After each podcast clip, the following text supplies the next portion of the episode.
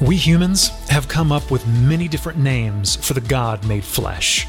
Names of beauty and purpose and reverence. Names given by the prophets and disciples. Names that try to describe the indescribable miracle of Jesus. But Jesus called himself by a different name, a name that points both to an ancient prophecy and future glory, a name of humility and deep intention. Join us as we explore the deep significance of the name Jesus chose to call himself, Son of Man.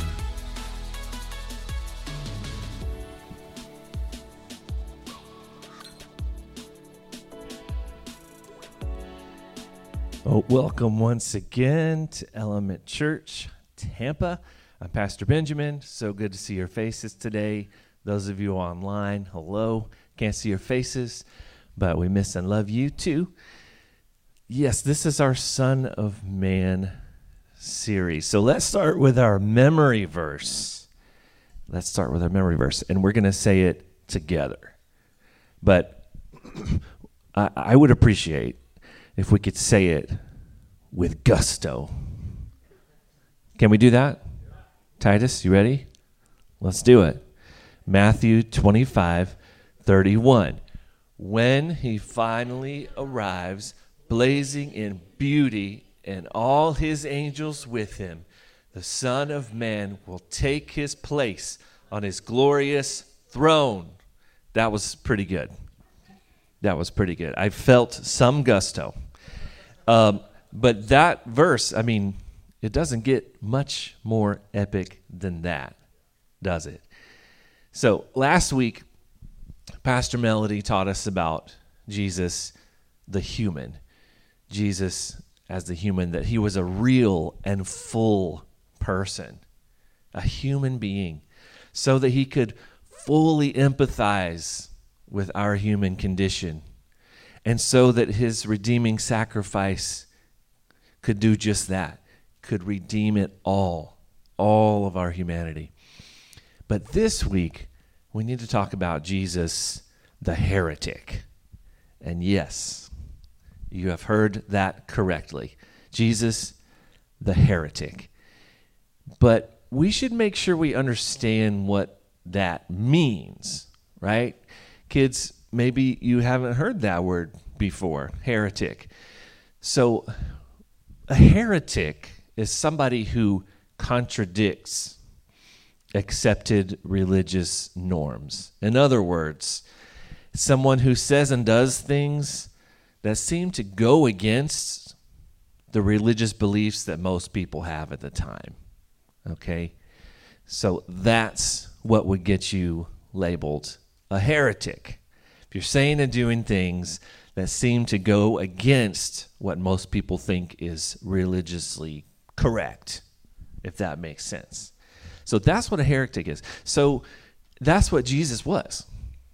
He was a rebel. He was a provocateur. But he was never a heretic or a rebel just to be one, right? Just for the sake of doing it. He was a heretic just by being himself. He was a heretic just by speaking the truth. So to further understand this idea of heresy, let's talk about everyone's favorite heretical scientist, Galileo. There he is.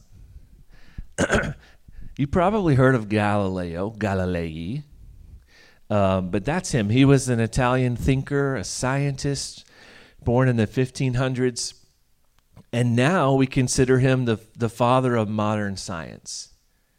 Right? But he was labeled a heretic by the church, by the powerful, huge, enormous, wealthy, politically connected, powerful Catholic church at the time. And so the reason that he was called a heretic, as some of you will recall, is that he claimed that the solar system, kids, I know some of y'all love space. I'm looking at you. There you are. He claimed the solar system was heliocentric. What does that mean? It means that the sun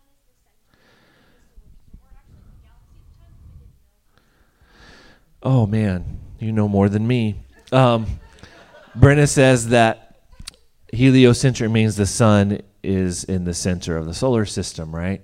And so he was claiming that the solar system, or as she points out, at that time, the whole galaxy, but now we know it's just our solar system, that the sun is in the center, not the earth. Because the common belief was that the earth was in the center, right? I mean, naturally, of course we are, right? Now, you and I, we know this to be true, that we have a heliocentric or sun-centered solar system. It's a fact. We know this. But in that day, the accepted belief was that the earth was in the center. So, but that's not the only reason why the church got upset, is because everybody thought that the earth was in the center, right? What got the church really upset about Galileo's claim was that they felt like saying that the sun was the center of the solar system was contradictory to the Bible. That's why they got upset. Now, we're not going to go into all the reasons and the verses and passages of why they thought that, right? But there were passages that they interpreted to mean that the earth was in the center of the universe, much less solar system. That's why they got mad. That's what gets in the label of heretic, is because what he said contradicted their interpretation of the Bible. You know, Jesus has a habit of doing the same thing, of behaving like a heretic when it comes to people putting religious laws or norms over people's hearts. And today I want to call that subversive heresy. Subversive heresy. Subversive means to sort of come up underneath and uproot, upend something that you thought was stable, right? Subversive heresy is what he's doing, right? In other words, it's going against the religious grain in a way that puts Jesus' command to love over keeping the letter of the law. I know, bear with me. A good example of this is what happened in John chapter 5. John chapter 5, let's read it.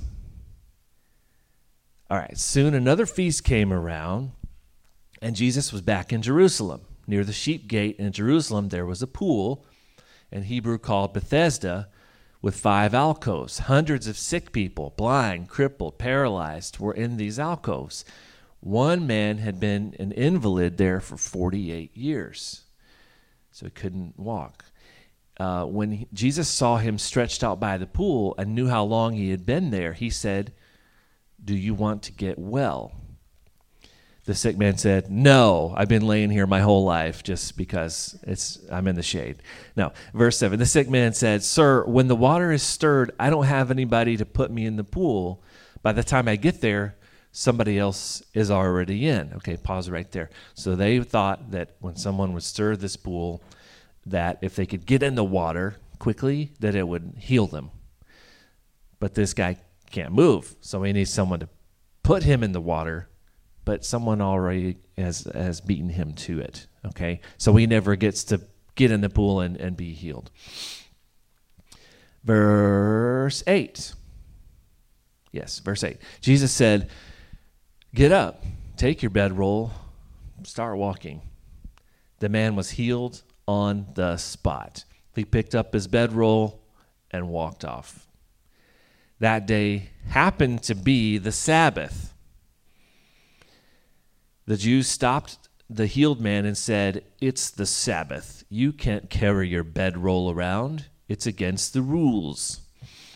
But he told them, "The man who made me well told me to. He said, 'Take your bedroll and start walking.'" They asked, "Who gave you the order to take it up and start walking?" But the healed man didn't know, for Jesus had slipped away into the crowd. 14. A little later, Jesus found him in the temple and said, "You look wonderful. You're well. Don't return to a sinning life, or something worse might happen." The man went back and told the Jews that it was Jesus who had made him well. That is why the Jews were out to get Jesus, because he did this kind of thing on the Sabbath. If you're going to do miracles, Jesus, you can do it Monday through Saturday only. 17. But Jesus defended himself. My Father is working straight through, even on the Sabbath. So am I. That really set them off. The Jews were not only about to expose him, they were out to kill him. Not only was he breaking the Sabbath, but he was calling God his own Father, putting himself on a level with God. All kinds of heretical behaviors going on. So there are really two heresies going on here. But let's deal with the lesser one first, okay? What got the religious folks upset here is that Jesus told the man to pick up his mat and carry it with his newly healed body, right? So do we understand the commandment here that they're saying that this guy is breaking? It's the commandment about remembering the Sabbath and keeping it holy, right? One of the Ten Commandments. And it says, 6 days you shall labor and do all your work, but the seventh day is a Sabbath, Shabbat, which means to stop, to rest, right, to the Lord your God. So they're accusing Jesus of being a heretic because they thought he was telling this man to break one of the Ten Commandments by carrying his bedroll on the Sabbath. That was doing work by their definition. So that's breaking one of the Ten Commandments. A huge no-no.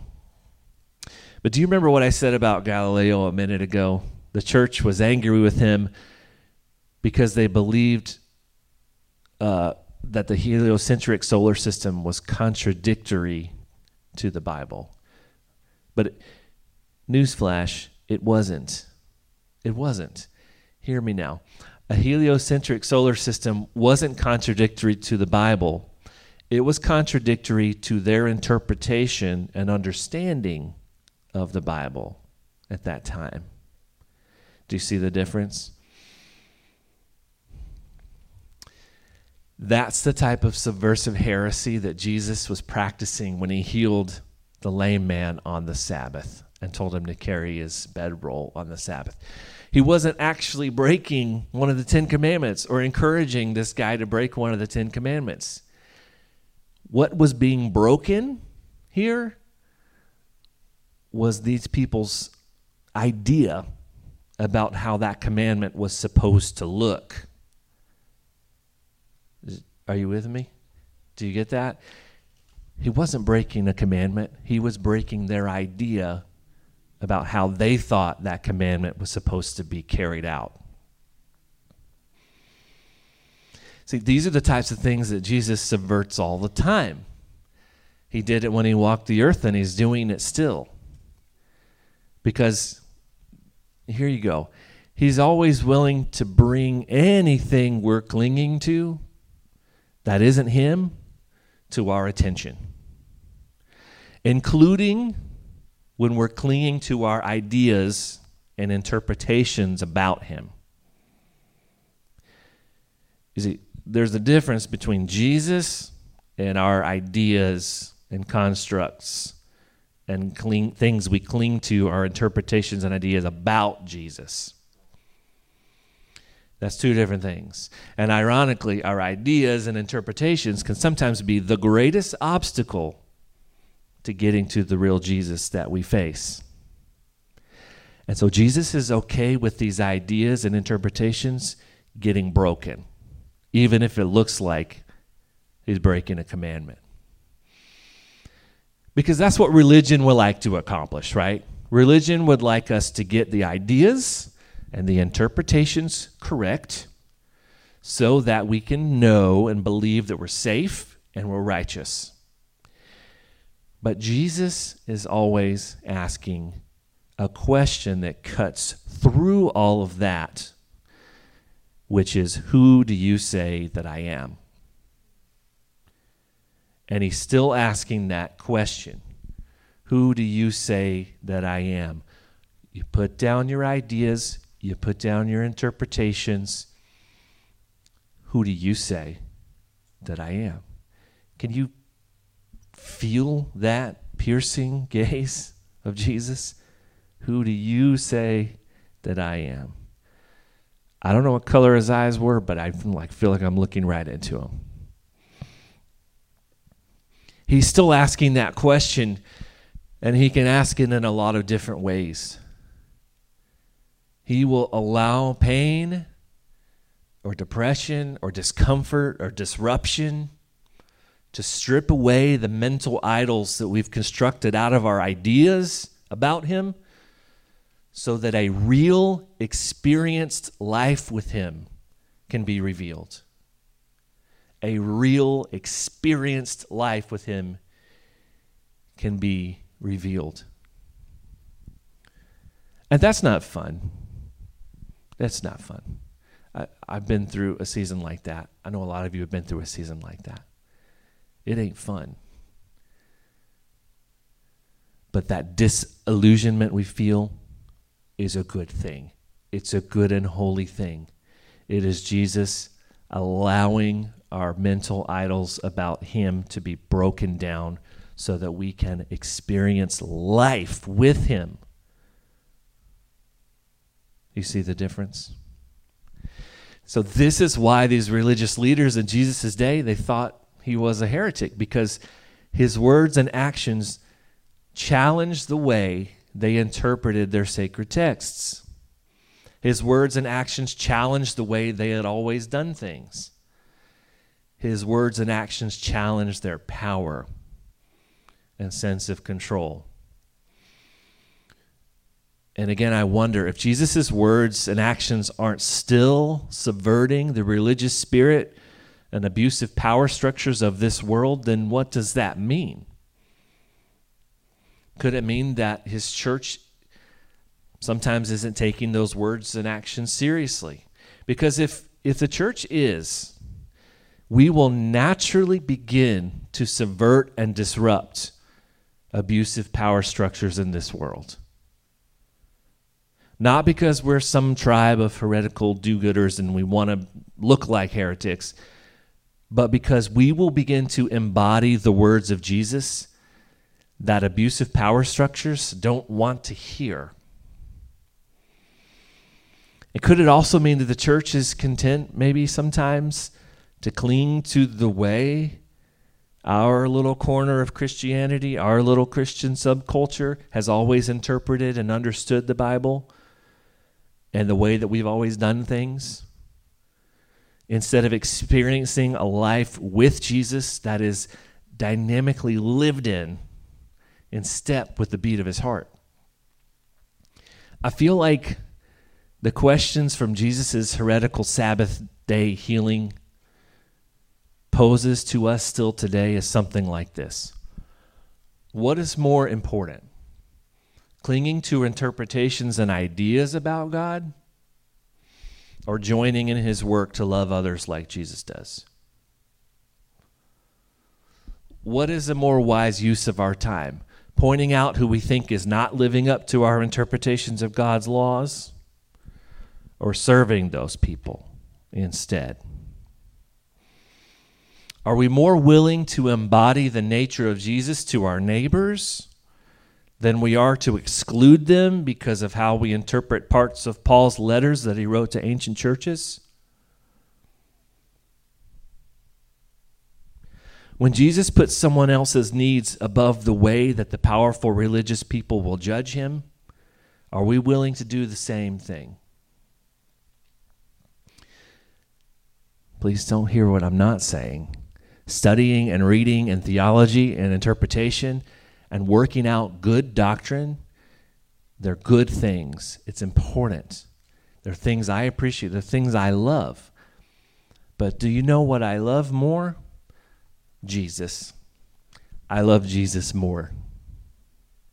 So when I have the choice to obey Jesus and violate the Sabbath and carry my bedroll away and walk in healing, or to stick to the letter of the law of how I've always done things so that somehow I can prove my righteousness, I want to listen to Jesus.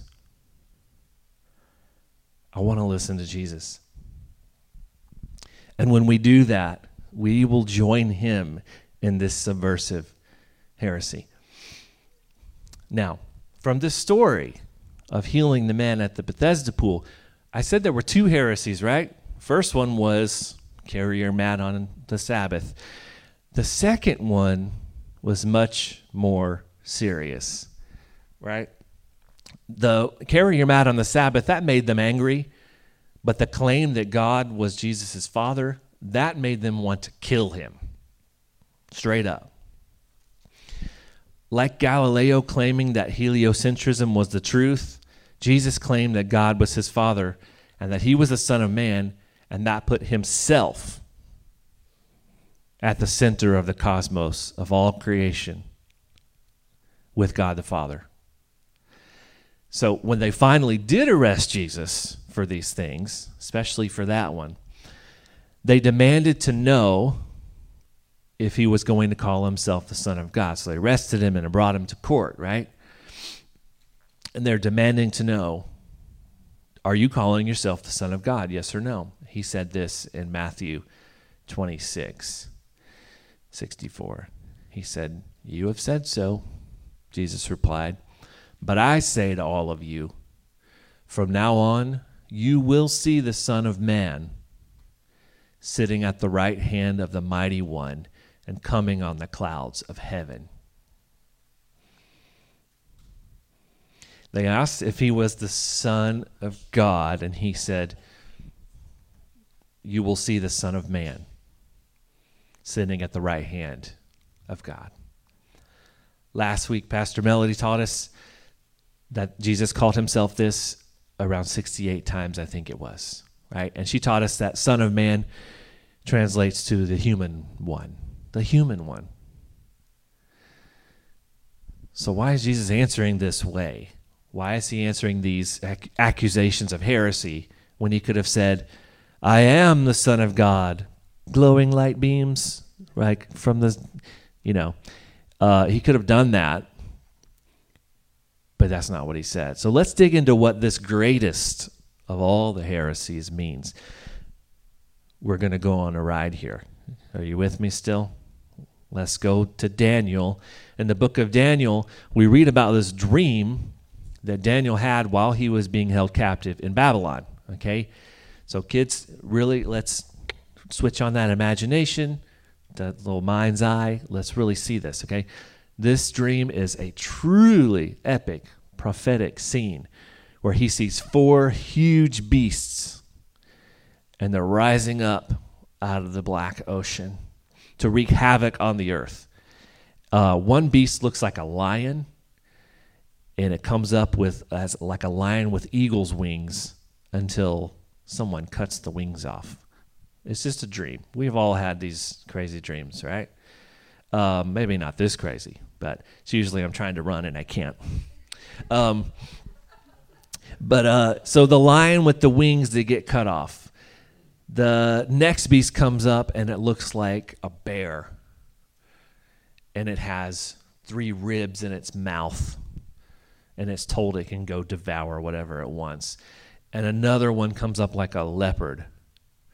And then the fourth one, it just defies description because it really doesn't describe it very much.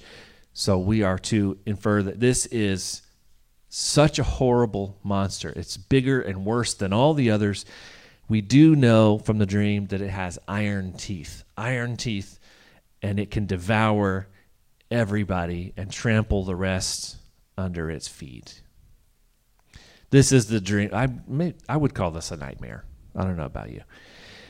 So then the scene in the dream, you know how your dreams just sort of turn on a dime and then you're in another place? So then the scene switches to heaven with all of its glory and light, where God is sitting on his epic throne and he's judging and casting out the fourth beast, the biggest, worst one. And it's struck down and is set on fire.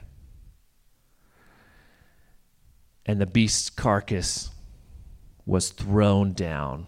And Daniel looks up and sees who? The Son of Man, the human one. Let's pick it up right there, Daniel chapter 7, verse 13.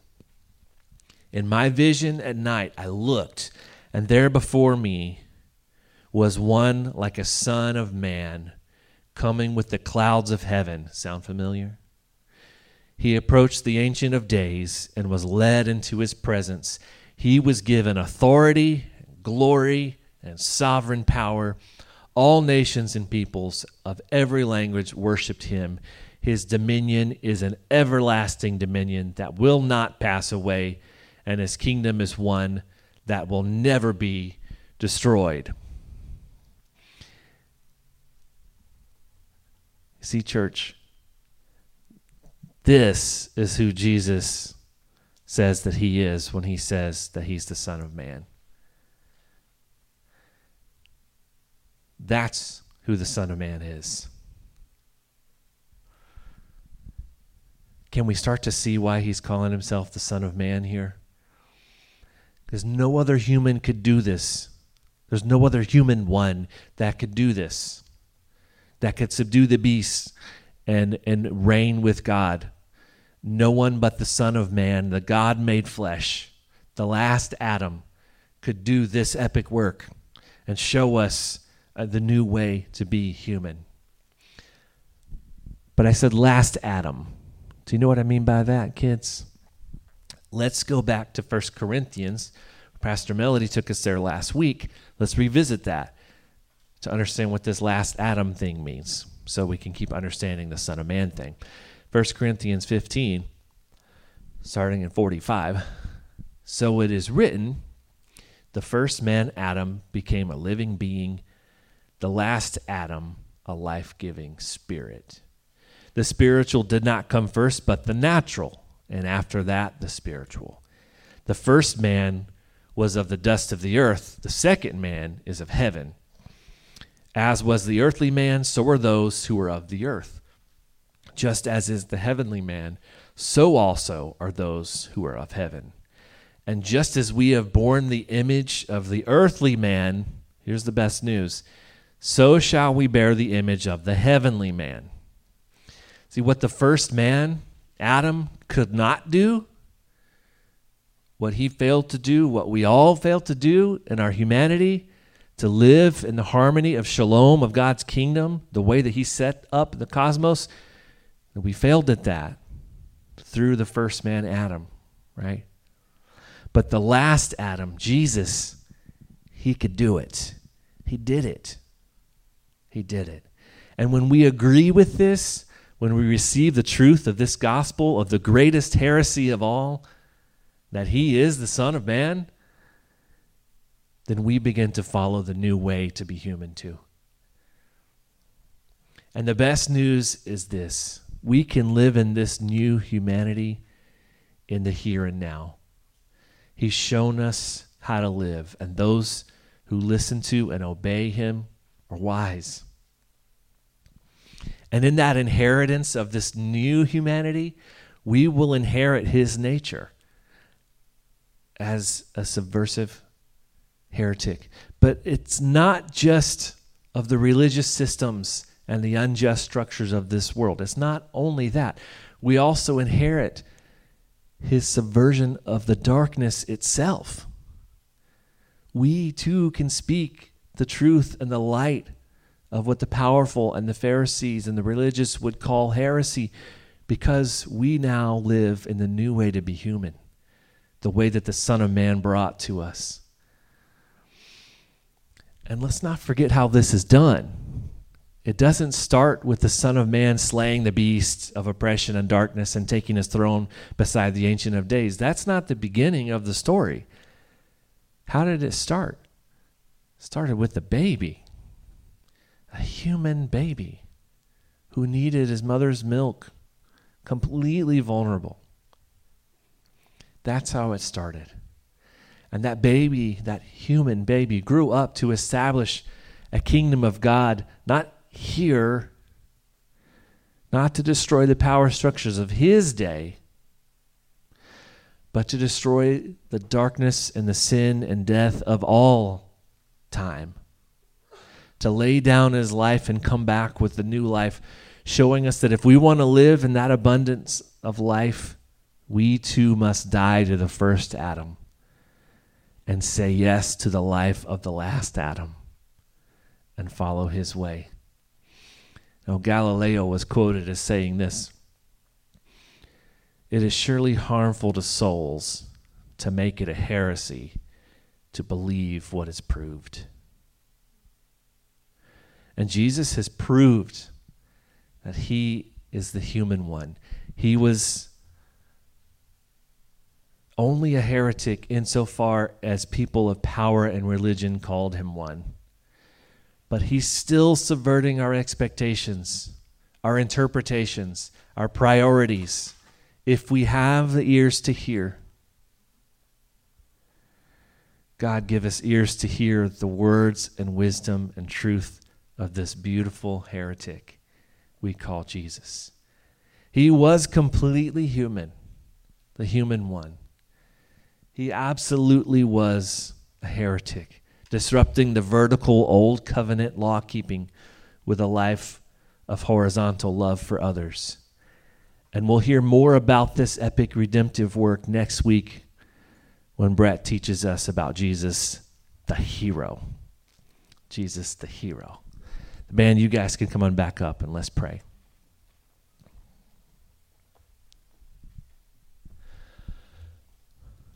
Lord, thank you for your word. Thank you for the stories of Jesus that we have, that we can hear the wisdom and the words and the teaching of our Lord. Jesus, thank you for the way that that you were willing to say what was true, that you spoke the truth of grace, and you spoke the truth from grace, so that we could see a new way to be human, a new way to relate to God, not a way of perfection,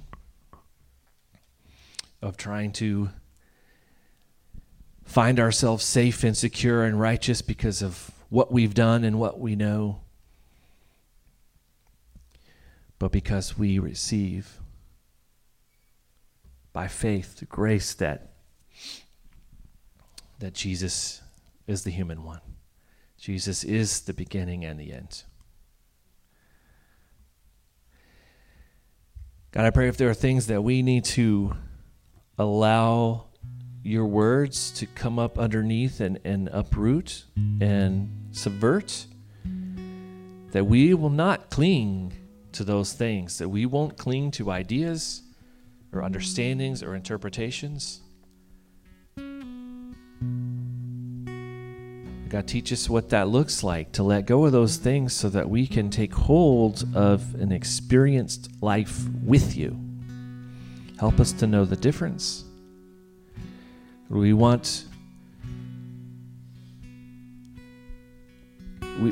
really don't want a safe and easy Jesus. That's just not who you are. We want to ride with you, free and open and wild, not clinging to anything but you. So Spirit, we invite you to continue to speak and to move, to challenge us, to affirm us, whatever it is that we need to receive these truths, work them into our lives, let them grow and bear fruit. In Jesus' name we pray, amen.